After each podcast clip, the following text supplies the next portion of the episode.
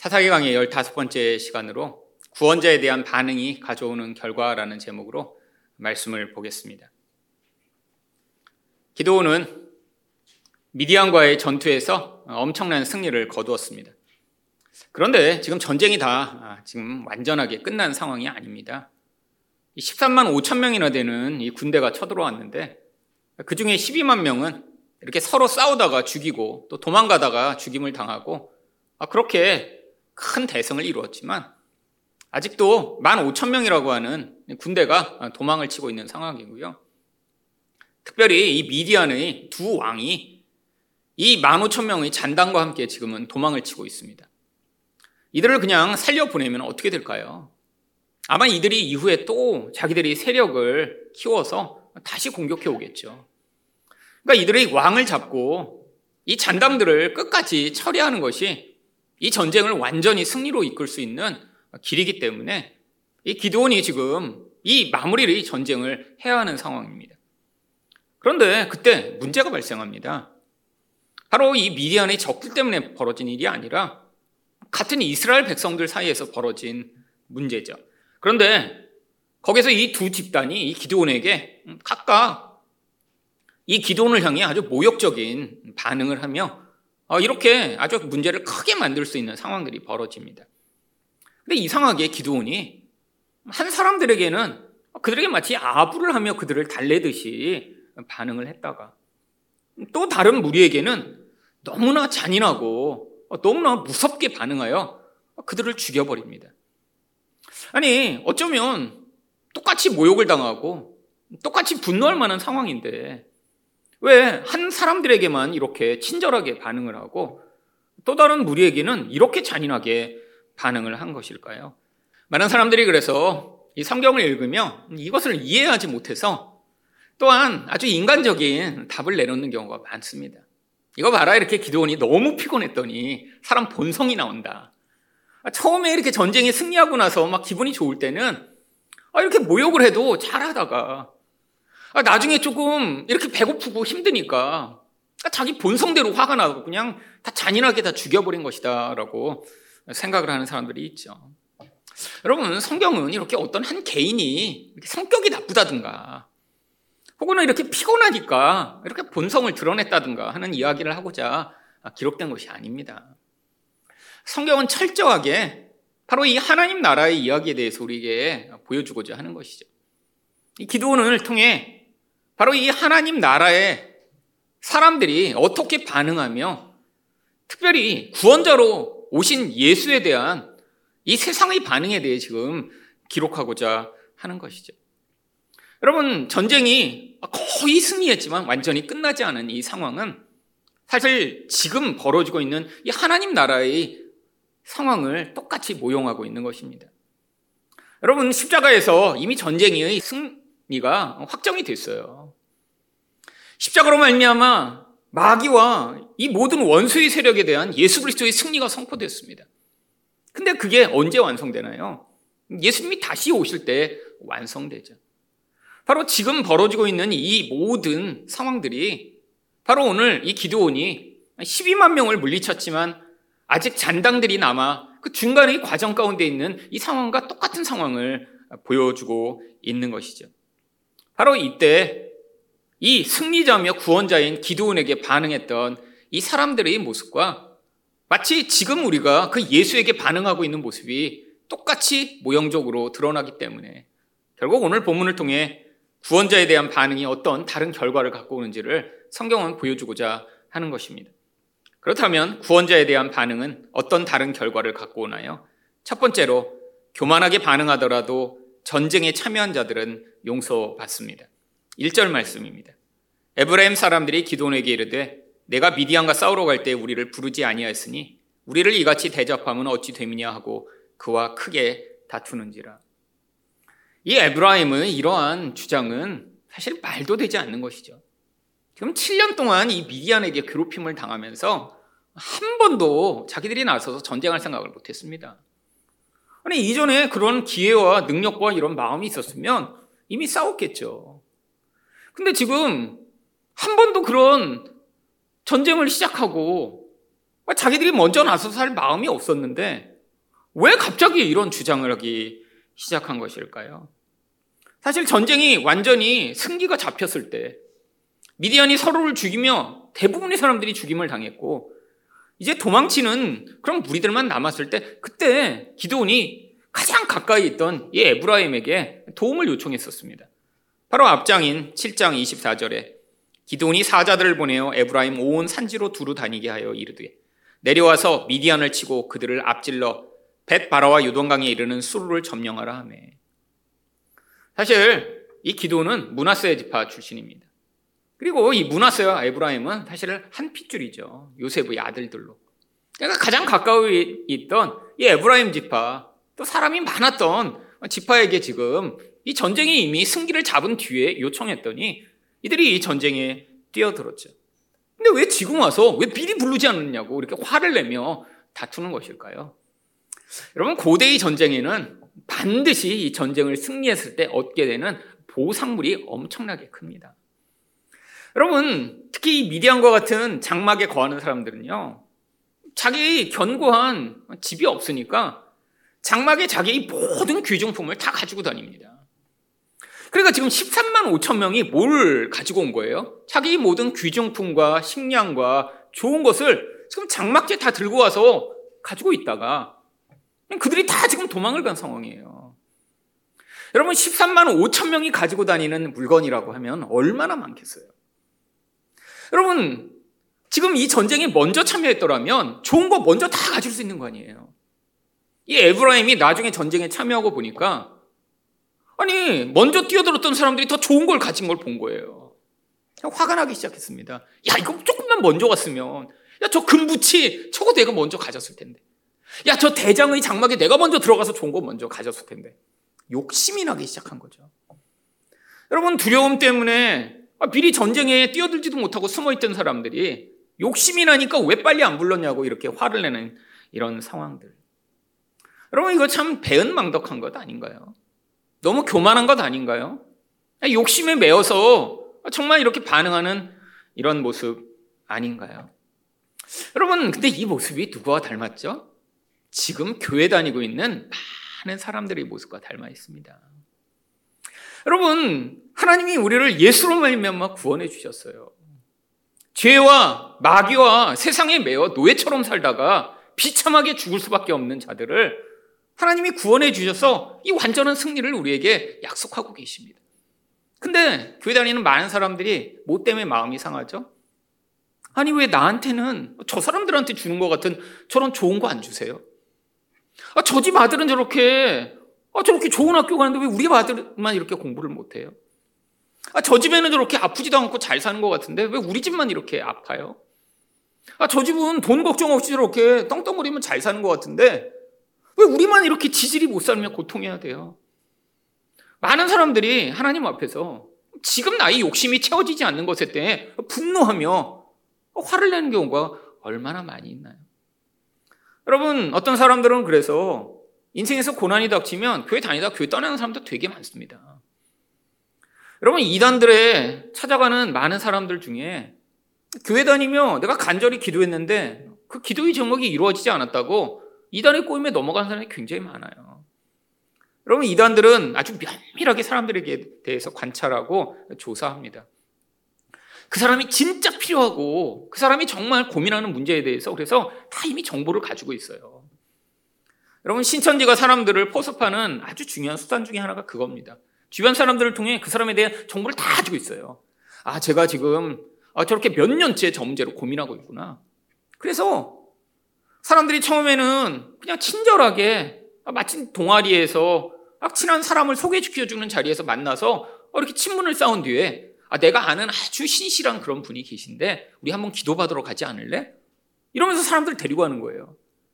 이미 정보를 다 가지고 있는 사람이 이렇게 샬라샬라샬라 하다가 아 자매는 하면서 5년 전, 10년 전 이런 상처를 이야기하니까 그때 확 넘어가 버리는 거예요. 와 저분이 하나님 사람이구나. 여러분 대부분 마음에 뭘 갖고 있나요? 내가 10년째 기도했는데 왜 이 문제가 해결되지 않지?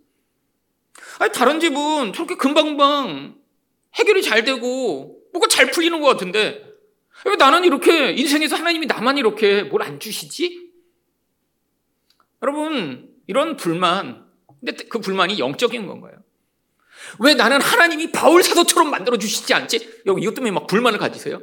왜 바울 사도처럼 이렇게 막, 막 이렇게 매를 맞고 이렇게 복음을 전하지 못하도록 하시지? 그러면 아무도 이런 것 때문에 불만을 갖지 않습니다. 누가 그거에 불만이 있어요? 그렇게 될까봐 걱정하고 두려워하지. 근데 대부분 불만 가지는 게 뭐예요? 남이랑 비교하는 거예요. 아, 저 집 보니까 별로 그렇게 나보다 열심히 해서 안 믿는 것 같아. 아, 나보다 별로 기도도 안 하는 것 같아. 근데 너무 잘 사는 것 같아. 여러분, 이거에 우리가 실망하는 사람들이 많죠. 여러분, 그래서 시험에 드는 것입니다. 여러분, 이게 바로 이 에브라임의 모습이에요. 전쟁이 뛰어들어서 자기들이 여태까지 그렇게 노예처럼 살며 가지고 있는 모든 거 뺏기고 아, 정말 그런 고통을 7년이나 겪었는데 지금 와서 보니까 욕심이 생기니까 화가 나는 거예요. 그래서 자기 구원자인 기도원을 향해 왜 빨리 안 불렀어? 그러고 화를 내고 막 다투고 지금 막 이러고 있는 거죠. 여러분, 이게 정말 인간의 죄악이 가져오는 모습입니다. 여러분, 정말 아, 이 모습이 많이 보이지 않나요? 여러분, 기도원이 몰랐을까요? 아, 내가 왜 빨리 안 불렀지, 저들을? 이렇게 생각했을까요? 너무 빤하잖아요. 그 욕심으로 말미암아 저렇게 난리를 치는데 얼마나 화가 나겠어요. 여러분, 근데 기도원이 어떻게 반응하죠? 2절입니다. 기도원이 그들에게 이르되 내가 이제 행한 일이 너희가 한 것에 비교되겠느냐? 에브라임의 끝물 포도가 아비에스의 만물 포도보다 낫지 아니하냐? 여러분, 원래 이렇게 과일이 얼리면 처음 난 과일들이 크고 튼실하고 좋죠. 나중에 갈수록 끝에 가서 무슨 좋은 게 나오겠어요. 좋은 거 이미 다 따먹고 나중에 남은 게 별거 아닌데. 근데 지금 반대로 얘기하는 거예요. 야, 우리 집안에서 이렇게 멋진 일을 했다고 하지만 그 별거 아니야. 니네가 나중에 한 게 얼마나 멋지고 큰지 몰라. 아니, 지금 기조는 지금 화도 없는 사람인가요? 이렇게 지금 대들고 교만하게 반응하고 아, 자기 욕심으로 말미암아 그런데 지금 왜 이렇게 반응하는 것이죠?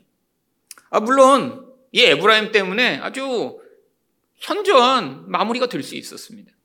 바로 7장 마지막 절에서 그래서 7장 25절이 뭐라고 이야기하나요? 또 미디안의 두 방백 오렙과 스엡을 사로잡아 오렙은 오렙 바위에서 죽이고 스엡은 스엡 포도주 틀에서 죽이고 미디안을 추격하였고 오렙과 스엡의 머리를 요단강 건너편에서 기드온에게 가져왔더라. 그 누가 한 거냐면 이게 바로 에브라임 지파에서 한 것입니다. 이 앞절에서 지금 에브라임이 이렇게 부름에 응답하여 에브라임이 스엡과 오렙을 죽이고 기드온에게 갖고 온 거예요. 아주 좋은 일을 했죠. 근데 이게 이렇게 칭찬받을 만한 일인가요? 기도원이 이루었던 이 놀라운 구원과 비교하면 아무것도 아닌 거잖아요. 여러분, 근데 왜 기도원이 이렇게 이들을 향해 높이고 칭찬하고 하는 것일까요? 그래서 3절에서는 구체적으로 뭐라고 이야기하나요? 하나님이 미디안의 방백 오랩과 셉을 너희 손에 넘겨주셨으니 내가 한 일이 어찌 능히 너희가 한 것에 비교되겠느냐? 아, 나는 아무것도 한 게 없어. 니네가 놀랍고 큰 일을 한 거야. 그럼 근데 이런 말을 했더니 3절 하반절에서 기도원이 이 말을 하매 그때 그들의 노여움이 풀리니라. 아이 단순한 사람들이죠. 이거 조삼모사죠. 여러분, 근데 제일 이해 안 가는 게 기도원의 반응이에요. 거기서 화를 내거나 이제 배은망덕한 놈들 구원해 줬더니 그냥 보따리 내놓으라고 그래.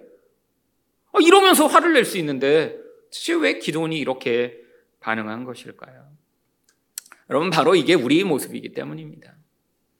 여러분 교회 내 많은 사람들이 사실은 예수를 믿기 시작하는 이유가 뭐 때문인가요? 정말 그 구원의 영원하고 영광스러운 하나님 나라를 기대해서 예수를 믿기보다는 사실 다 자기 욕심을 채우기 위해 예수를 믿습니다. 여러분, 저희 집안에 이렇게 복음이 들어온 이유도 뭐 영원한 하나님 나라를 위해 아, 이렇게 내가 내 인생을 바쳐 하나님을 믿겠습니다가 아니라 저희 할아버지 돌아가실 뻔하다가 기도받고 나으셔서 그래서 저희 집안이 예수 믿게 된 거예요. 여러분, 아 그리고 인생 내내 고난이 닥칠 때마다 저희 집에서 가장 많이 했던 기도가 하나님 이 어려움에서 해결해 주세요. 돈 주세요. 병 낫게 해 주세요라고 기도하며 아, 그게 되지 않았을 때 낙심하고 실망하는 일들이 많이 있었죠. 여러분 지금 만약에 기도니 이 에브라임이 이렇게 지금 아주 반역적으로 반응하는 것에 대해서 그들을 벌하거나 화를 냈으면 어떤 일이 벌어질까요? 지금 전쟁이 완전히 끝나지 않았습니다. 잘못하면 내전이 벌어져요. 지금 이 나쁜 놈들을 끝내야 이 전쟁이 끝나요.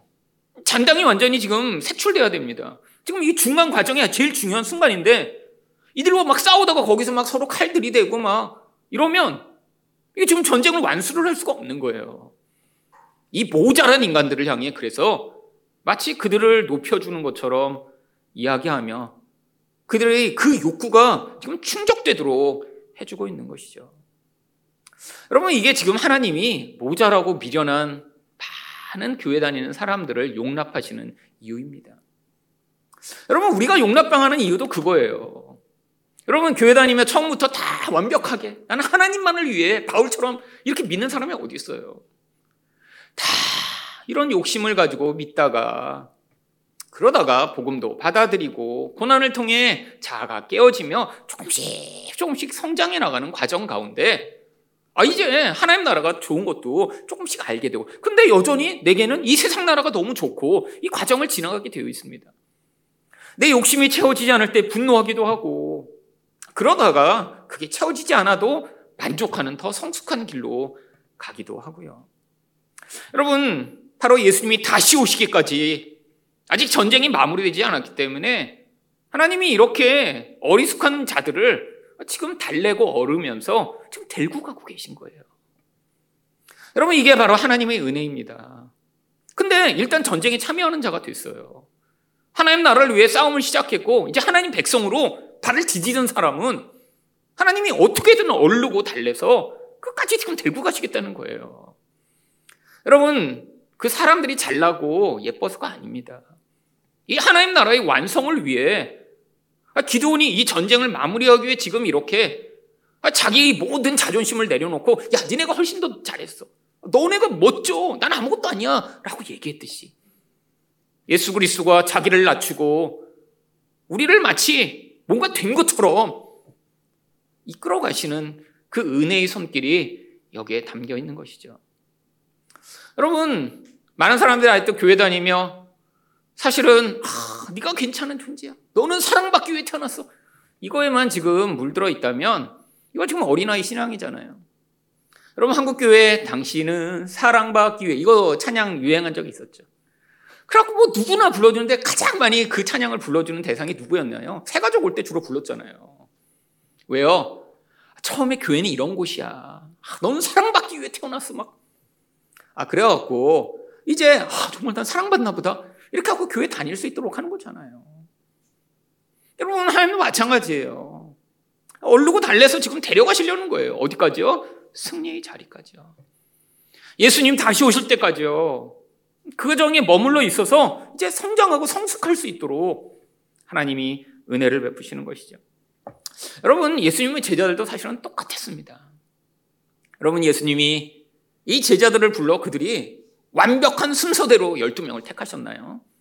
아닌 게 성경에 너무나 명확하게 기록되어 있죠. 예수님한테 3년간 말씀을 듣고 배웠어요. 기적을 봤어요. 예수님이 그들을 가르치시며 인도해 주셨어요. 여러분, 소위 하면 3년을 제자 훈련 받은 거죠. 여러분, 그런데도 예수님 의 이들이 어떻게 반응했는지 마가복음 10장 35절부터 37절입니다. 이게 지금 예수님이 십자가에 달리시기 바로 하루 전의 일이에요. 지금 예루살렘을 향해 같이 가고 있으면서 지금 바로 다음이면 예수님이 지금 십자가에 달려 죽으셔야 하는데 그때 제자들이 어, 이제 예루살렘에 가시면 뭔가 일어날 것 같다 이런 느낌이 드니까 그때 두 명이 선수를 칩니다. 세베대의 아들 야고보와 요한이 죽게 나와 여짜오되 선생님이여 무엇이든지 우리가 구하는 바를 우리에게 하여 주시기를 원하옵나이다. 아 지금 야고보와 요한은 지금 눈치를 챈 거예요. 이거 빨리 먼저 얘기하겠다. 기회가 혹시 사라지면 큰일 나겠구나. 그래서 가서 미리 얘기한 거예요. 뭐라고 얘기합니까? 이르시되 너희에게 무엇을 하여 주기를 원하느냐라고 부르시니까 여짜오되 주의 영광 중에 우리를 하나는 주의 우편에 하나는 좌편에 앉게 하여 주옵소서. 여러분 제자들은 뭘 기대한 거예요? 예루살렘에 올라가서 예수님이 왕이 되시면 그다음 제일 높은 두 자리를 이 형제가 서로 갖기를 열망했던 거예요. 지난 3년간 왜 따라다닌 거예요? 바로 그거 얻으려고요. 높은 자리 한 자리 해먹으려고요. 여러분, 근데 이 이야기를 들었더니 다른 열 제자가 어떻게 반응했는지 마가복음 10장 41절이 이렇게 이야기합니다. 열 제자가 듣고 야고보와 요한에 대하여 화를 내거든. 여러분 언제 화난다고 제가 말씀드렸어요? 내가 원하는 게 이루어지지 않거나 다른 사람이 가지려고 그러면 화가 나요. 지금 에브라임이 화난 게 아, 내가 미리 참여했으면 저 남들이 가지고 내가 가졌는데 이래서 지금 화가 난 거예요.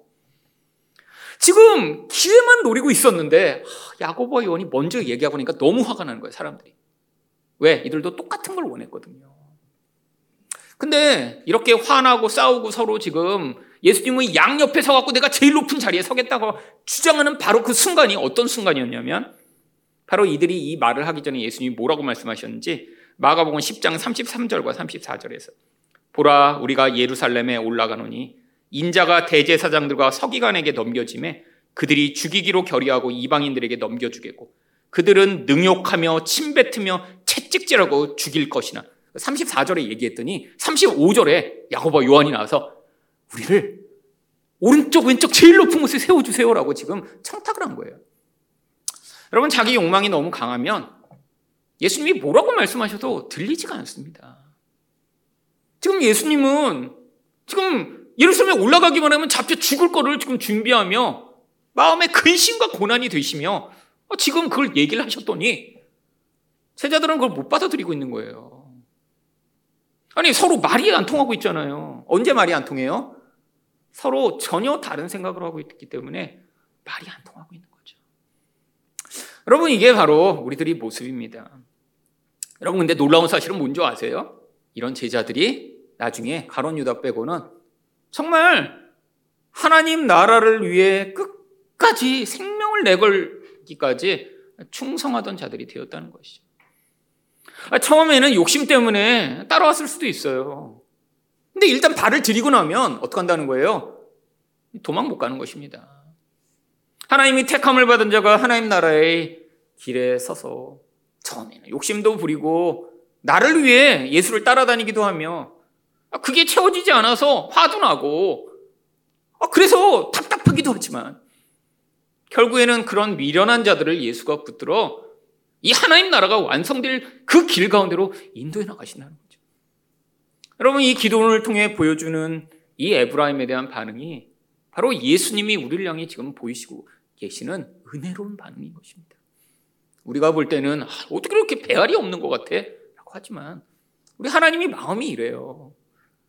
여러분 온전한 자들만 모아서 뭔가 여기서 큰 일을 이루시고자 하시는 게 아니에요. 우리처럼 늘 실패하고 문제가 많고 그래서 자주 분노하며 심지어는 하나님을 향해서도 왜 이래요라고 자기 생각을 얘기하며 하나님도 가르치려고 드는 우리들을 향해 우리 하나님은 우리를 은혜로 덮으시며 괜찮아 너 지금 잘하고 있어 그래 넌 사랑받는 자야 라고 얘기해 주시며 우리를 끝까지 데리고 가시고자 하시는 것이죠 여러분 하나님이 우리가 예쁘고 잘해서가 아니라 우리를 이미 예수 그리스도를 통해 사랑하고 계시기 때문입니다. 여러분 지금 우리가 뭔가 잘했다고 하나님 그래서 더 칭찬하시고 우리가 못했다고 해서 너 그렇게 못하냐고 우리를 구박하시는 게 아니에요. 우리 본질은 에브라임이랑 똑같아요. 이 에브라임은 계속해서 구약성경 전체에서 우상숭배의 본질적 모형으로 등장합니다. 나중엔 그래서 호세아서 같은 데서는 이 에브라임이 그냥 우상 숭배자랑 똑같은 용어로 그냥 등장해요. 너 에브라임아, 이 우상 숭배자 이렇게 그냥 불러요. 여러분, 이런 본질을 가진 존재도 마치 호세를 통해 보여주시듯 하나님이 끝까지 용납하시고 용서하시며 이끌어 가시는 이 놀라운 하나님의 은혜가 이 기도원의 이 에브라임을 향한 반응에서 보여주고 있는 것이죠. 두 번째로 승리한 구원자에 대한 반응은 어떤 다른 결과를 갖고 오나요? 승리를 기대하지 않아 구원자를 거부하면 심판을 받습니다. 4절과 5절입니다. 기돈과 그와 함께한 자 300명이 요단 강에 이르러 건너고 비록 피곤하나 추격하며 그가 숲곳 사람들에게 이르되 나를 따르는 백성이 피곤하니 청하건대 그들에게 떡덩이를 주라 나는 미디안의 왕들인 세버와 살문나의 뒤를 추격하고 있노라 하니 이 수꽃 사람들은 지금 요단 강변에 살고 있는 이스라엘 백성들입니다. 지금 전쟁에는 참여하지 않았어요. 지금 이 에브라임 사람들을 다 달래고 나서 지금 이 기도원이 나머지 군사들과 함께 잔당을 처리하러 지금 막 가고 있는 거예요. 아, 그럴 수밖에 없죠. 놔뒀다가는 나중에 다시 전쟁이 벌어지면 어떡해요. 그러니까 지금 막 가니까 얼마나 힘들겠어요. 지금 밤을 새우며 싸웠잖아요. 그 도망간 놈 추적하느라고 가니까 뭐 미리 준비도 안 했어요. 그러면 얼마나 배가 고프겠어요. 잠도 안 자고. 피곤한데도 동료하고 지금 가고 있는 거예요. 야, 조금만 해, 조금만. 그래서 저 잔당들을 해결하면 이제 끝이야. 그래서 가고 있는데 이스라엘 마을이 나타납니다. 얼마나 반가웠겠어요. 그래서 가서 요청한 거예요. 너무 배고프니까 빵 좀 달라고. 여러분, 너무 당연하죠. 당연히 줘야 되는 것 아닌가요? 이스라엘 백성들이 지금 전쟁에도 참여 안 하는데, 아, 이들을 지금 구원한 이 기도원이 오더니, 아, 지금 잔당 처리할 테니까 조금만 도와달라고 하니까, 빵만 주는 거 아니에요? 얼마나 쉬운 일이에요. 여러분, 그런데 6절에서 이 사람들이 뭐라고 반응합니까? 숫곳의 방백들이 이르되, 세바와 삶은 나의 손이 지금 내 손 안에 있다는 거냐? 어찌 우리가 내 군대에게 떡을 주겠느냐? 야, 너네 그들을 왕을 지금 잡았어? 아, 그래서 아, 보여줘봐. 전쟁이 끝났어? 근데 왜 떡을 달라고 그래? 여러분, 전쟁이 안 끝났다는 거예요. 지금 이들은 기도원이 완전한 승리를 이루었다는 증거를 보여주기 전에는 떡을 줄 수 없다는 거죠. 아, 떡을 줬다가 다시 이 세보와 살문나가 쳐들어오면 어떡할 거야? 우리는 그러니까 못 줘. 여러분, 이거 지금 분노할 만한 일이죠. 근데 앞에서는 아, 그렇게 똑같이 분노할 만한 일에 대해서 야, 니네가 더 잘했어 라고 했던 이 기도원이 7절에서 무서운 심판을 이야기합니다. 기도원이 이르되 그러면 여호와께서 세바와 삶은 날을 내 손에 넘겨 주신 후에 내가 들 가시와 찔레로 너희 살을 찢으리라. 가시로 다 찢어버리겠다는 거예요. 지금 죽이겠다는 이야기죠. 여러분, 이 스콧이라는 마을에서 안 주니까 옆에 있는 다른 마을로 갑니다. 8절입니다. 거기서 분우엘로 올라가서 그들에게도 그같이 구한즉 분우엘 사람들의 대답도 숫곳 사람들의 대답과 같은지라. 아니 어떻게 그럴 수 있죠? 여러분 충분히 이해갑니다. 이들은 요단 강변 근처에 사는 마을이에요. 여러분 여기는 지금 이쪽 안쪽보다 훨씬 더 이 미디안의 영향력이 강해요. 이 미디안은 바로 요단 강이라고 하는 강의 이 동쪽편에 사는 민족입니다.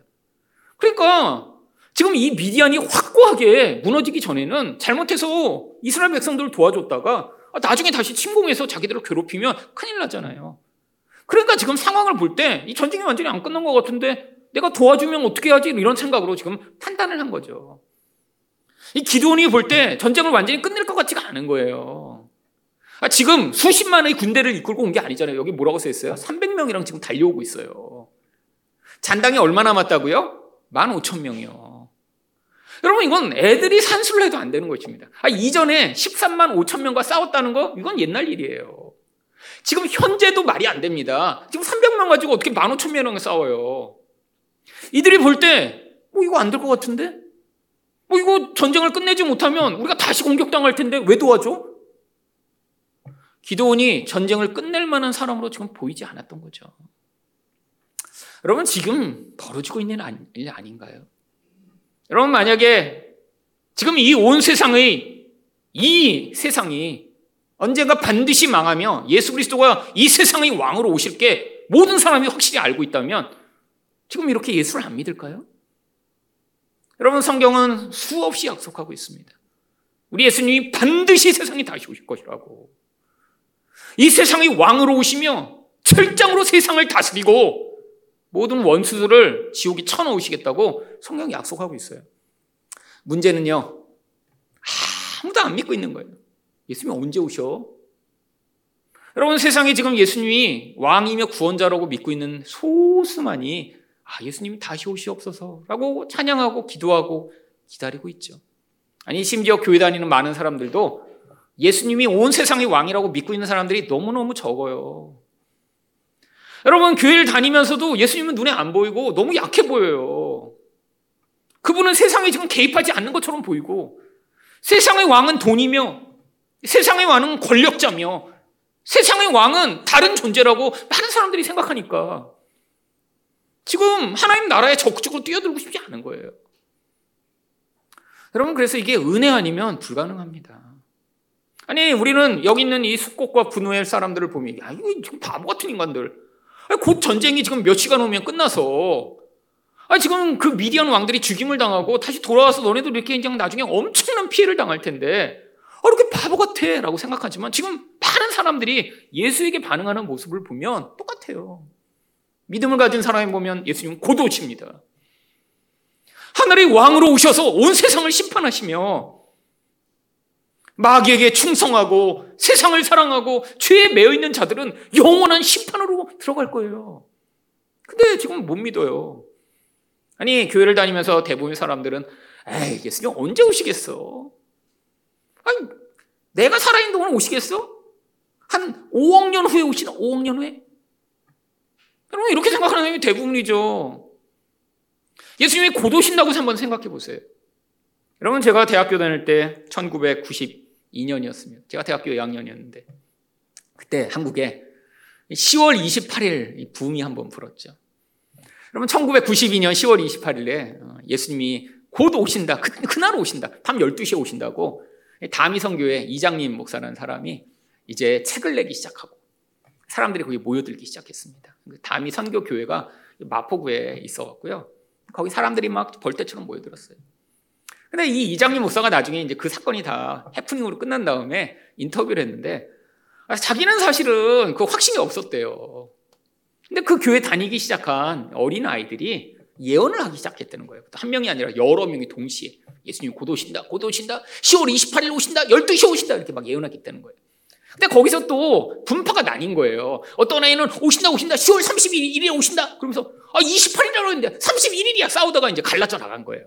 그래서 여러분 그거 아세요? 10월 28일 그게 해프닝으로 끝난 다음에 또 다른 데서는 하얀 옷 입고 또 한 몇백 명이 모여서 31일 날 오신다라는 걸 기다리고 또 기다리고 있었어요. 오시려면 끝날에 오시지 왜 중간에 이렇게 싸우고 나간 거예요. 서로 많은 분파가 있습니다. 그 이후에도 날짜가 계속 연기되면서 그 이후로도 계속 기다리는 사람 되게 많아요. 뭐 날짜 계속 바뀐대요. 뭐 하늘의 주파수가 잘 안 맞아갖고 이렇게 우리가 이렇게 명확하게 듣지 못해서 그렇지 그다음 계속 바뀐다고 그래서 아직도 기다리고 있는 사람이 있습니다. 여러분, 아니 지금 그때 그렇게 막 붐이 있을 때 저희 과에 사실은 저랑 같이 다니던 친구 둘이 다미성교회에 빠졌어요. 한 명은 원래부터 거기에 이렇게 전도를 받아서 갔다가 완전히 꽂힌 거예요. 그래갖고 이제 2학년이 딱 됐는데 이 친구는 하루, 하루 종일 하는 일이 뭐냐면 그냥 학교 수업도 안 들어와요. 저랑 같은 과 같은 학번이었는데 수업을 안 들어오고 보면 학교에는 계속 와. 뭐 하고 있는지 아세요? 그 전단지 나눠주고 있는 거예요. 10월 28일 예수님 오신다 이거 학생들한테. 근데 우리가 다 그래서 너무 이상하게 봤죠. 야, 저 자식. 근데 또 저랑 친한 친구가 또 같은 과에 다녔으니까 걔 이야기를 진지하게 듣다가 어 정말일 수도 있겠다 이런 생각이 갑자기 든 거예요. 그, 그 친구가 거기 또 들어갔습니다. 가서 예배를 한번 들었는데 가니까 뭐 수백 명이 막 예수님 오신다고 그러고 있으니까 거기서 어, 정말 오시나 보다. 이거 환신이 든 거예요, 확신이. 여러분 뭐인 줄 아세요? 거기 또 뭐라고 얘기했냐면 사람들한테 모두가 10월 28일에 다 이렇게 들림당하는 건 아니다. 남은 사람이 있다. 남은 자. 이 성경에 남은 자라고 나오잖아요. 그 남은 자가 우리들을 얘기하는 건데 이게 이제 잘못 해석되면 그렇게 되는 거예요. 이게 휴거 당하지 못하고 남은 자들한테는 뭐를 주시냐면 세상에 이렇게 지금 다 예수 믿는 사람 하늘로 가면 남은 사람들이 어떻게 예수 믿겠어요? 그래서 사명자들만 남겨주신다라고 했다고 그들이 주장한 거예요. 그래서 그들이 사역할 돈이 필요하다. 올라갈 사람들은 돈이 필요 없는데 그 남은 자들을 위해 헌금을 해야 된다 그러고 사람들이 그때 헌금을 하기 시작한 거예요. 생각해 보세요. 오늘 밤에 모든 게 끝나요. 여러분이 지금 하늘에 간다고 확신을 갖고 있어요. 그럼 어떡 하시겠어요? 좀 여러분 지금 가지고 계신 건 너무 아깝잖아요. 그럼 지난달에 롤렉스 사신 분 그거 가지고 못 가요. 그 전달에 차 바꾸신 분 그거 어떡하실 거예요? 아니 집 사신 분이 제일 안타까워. 20년 동안 벼르다가 집 샀어. 못 갖고 가잖아요. 근데 오늘 떠나. 어떻게 그리고 통장에 그동안 막 맨날 아끼고 아껴갖고 3억 모았어 3억. 근데 오늘 떠나. 제 친구가 그때 주식을 해서 돈을 많이 벌었습니다. 진짜 똑똑한 친구예요. 통장에 대학생인데 현금이 억대 현금이 있었어요. 그리고 주식 계좌에만도 수억 원이 있었습니다. 주변 사람들 투자를 받아갖고. 그거를 하루 동안 다 현금화한 거예요. 그래갖고 현금을 근데 억대를 그냥 어떻게 가질 수 없잖아요. 그러니까 어떻게 했냐면 통장에다가 자기 계좌번호 그 다음에 통장에다 비밀번호 그 다음에 도장까지 테이프로 붙인 다음에 헌금함에다 그대로 그냥 넣어버린 거예요. 억대 그 들어있는 통장을. 왜? 오늘 밤에 예수님이 오시면 그 돈 다 소용없으니까. 그리고 저한테 얘기했어요. 일승아, 내가 이렇게 떠날 건데 마지막으로 같이 맛있는 식사나 먹자. 사람이 엄청 후회졌어요. 그러니까 막, 막 비싼 거 사주고 막 사람들한테. 왜? 아무리 돈이 많아서 그날 끝이니까. 저도 오시나 안 오시나 궁금 궁금 궁금 두근 두근 두근 혹시 오시면 어떡하지? 그래갖고 아, 주변 친구들이 하나씩 하나씩 넘어가니까 제가 그 한 달을 제 인생 가운데 가장 경건하게 살았습니다. 경건하게. 왜냐면 혹시 한 달 후에 오시면 어떡해요. 그래갖고 막 아침마다 두 시간씩 대학생인데 큐티하고 막 기도하고 막. 그래갖고 한 달 동안 흠잡칠 거 없이 열심히 살려고 막. 그날 오셨을까요? 안 오셨을까요? 안 오셨잖아요. 여러분, 12시 5분에 친구가 전화가 왔습니다, 저한테. 왜 전화가 온 줄 아세요? 일승아, 나 그 통장 어떡하냐? 당연히 어떡하냐? 그래서 제가 그랬어요. 야, 지금 아직 은행 문 안 열었으니까 아침 9시 은행 문 열 때 가서 통장 계좌 그거 출금 정지시켜. 혹시 빼갈지 모르니까. 그래갖고 그 친구가 새벽부 가서 은행에 제일 먼저 서 있다가 문 열자마자 출금 정지 시켜갖고 나중에 돈을 찾았어요. 찾은 다음에 또 고맙다고 또 밥 사줬어요. 여러분, 정말 예수님 오실 게 이렇게 명확하면 지금 여러분 가지고 있는 거 다 무슨 소용이겠어요? 그렇잖아요. 아니, 저는 친구의 마음이 이해가 됩니다.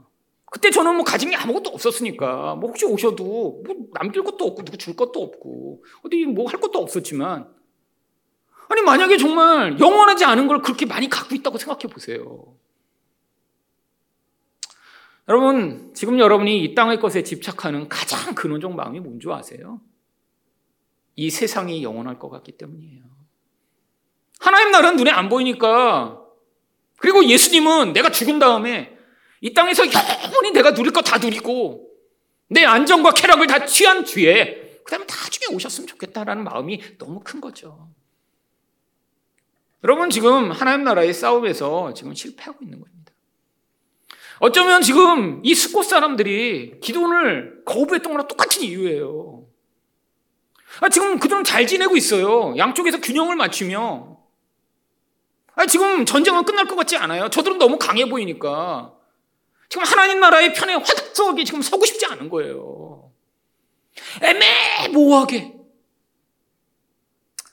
여러분, 근데 이 참혹한 결과가 어떻게 끝이 나나요? 결국 기도원이 구절에서 이 분우엘 사람들에게도 이렇게 얘기합니다. 기도원이 또 분우엘 사람들에게 말하여 이르되 내가 평안히 돌아올 때 이 망대를 헐리라. 마을을 다 없애버리겠다는 거예요. 여러분, 똑같은 일이 벌어지죠. 예수님 다시 오시면 이렇게 멋진 것들, 세상이 만들어 놓은 것들 다 영원할까요? 다 허물어집니다. 여러분, 사람들이 이렇게 이 세상에서 영원할 것처럼 만들어 놓은 그 모든 것들이 정말 돌 위에 돌 하나도 남기지 않고 다 허물어지는 그 날이 오겠죠. 여러분, 결국 이후에 어떤 일이 벌어졌나요? 10절입니다. 이때 세바와 살문나가 갈고리에 있는데 동방 사람들이 모든 군대 중에 칼든 자가 12만 명이 죽었고 그 남은 15,000명 가량은 그들을 따라와서 거기에 있더라. 여러분, 15,000명이 남아 지금 도망친 상황입니다. 여기까지는 못 쫓아오겠지. 지금 요단강을 건넜어요. 자기 땅에 왔습니다. 그러니까 11절에서 어땠어요? 적군이 안심하고 있는 중에 기도원이 노바와 욕부와 동쪽 장막에 거주하는 자의 길로 올라가서 그 적진을 치니. 여러분, 몇백 명밖에 안 되는데도 지금 이들은 승기를 가지고 달려가 하나님이 주신 이 놀라운 완전한 승리에 대한 믿음으로 15,000명을 향해 돌진하기 시작합니다. 결과가 어떻게 됐습니까? 12절입니다. 세배와 살문나가 도망하는지라 기도원이 그들이 뒤를 추격하여 미디안의 두 왕 세바와 살문나를 사로잡고 그 온 진영을 격파하니라. 여러분 이제 완전한 승리가 주어진 거예요. 이제 남은 일은 뭐예요? 이 전쟁에 참여하지 않았던 숙곳 사람들, 분우엘 사람들에 대한 심판이 남아있죠. 13절과 14절을 보시면 요아스의 아들 기돈이 헤레스 비탈 전장에서 돌아오다가 숫곳 사람 중 한 소년을 잡아 그를 신문함에 그가 숫곳의 방백들과 장로들 77명을 그에게 적어준지라. 모든 사람을 죽이는 것은 아닙니다. 하지만 이 반역에 선봉에 섰던 대장들, 높은 사람들 이름을 적어내라고 한 거예요. 그리고 15절부터 17절까지 어떤 무서운 심판을 행했는지 이렇게 기록합니다. 기도온이 숫곳 사람들에게 이르러 말하되 너희가 전에 나를 희롱하여 이르기를 세보와 삶은 나의 손이 지금 내 손에 있다는 거냐? 어찌 우리가 내 피곤한 사람들에게 떡을 주겠냐 한 그 세보와 삶은 나를 보라 하고 그 성읍이 잘 장로들을 붙잡아 들 가시와 찔레로 숫곳 사람들을 징벌하고 분을 망대를 헐며 그 성읍 사람들을 죽이니라. 여러분 너무 잔인하죠?